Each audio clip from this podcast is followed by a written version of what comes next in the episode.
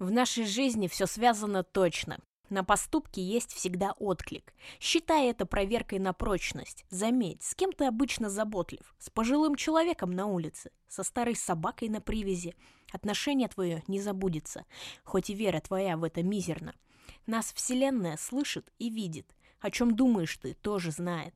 Не копи на себя обиды от других людей, их возвращают. Вот недавно тебе признались в сильных, крепких и чистых чувствах. Несмотря на оригинальность откровений, внутри тебя пусто. Но не хочешь об этом сказать ты. Думаешь, может, ему показалось? Человек заигрался, азартный. К нему испытываешь только жалость. А твоя-то любовь же другая. Настоящая точно и нужная. И нет щедрости твоей края. И обходишься пока дружбую.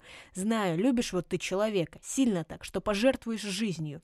Примешь точно его все скелеты, себя рядом посадишь на привязь и отдашь поводок ему в руки, назовешь глубокой любовью. Думаешь часто во время разлуки, как стать в жизни его главной ролью. Неужели тебя ослепило? Или овладевает глупость? Вселенная справедлива. Намеки ее объясню я. С одним губами столкнуться охота. Нужны другому твои, заметь.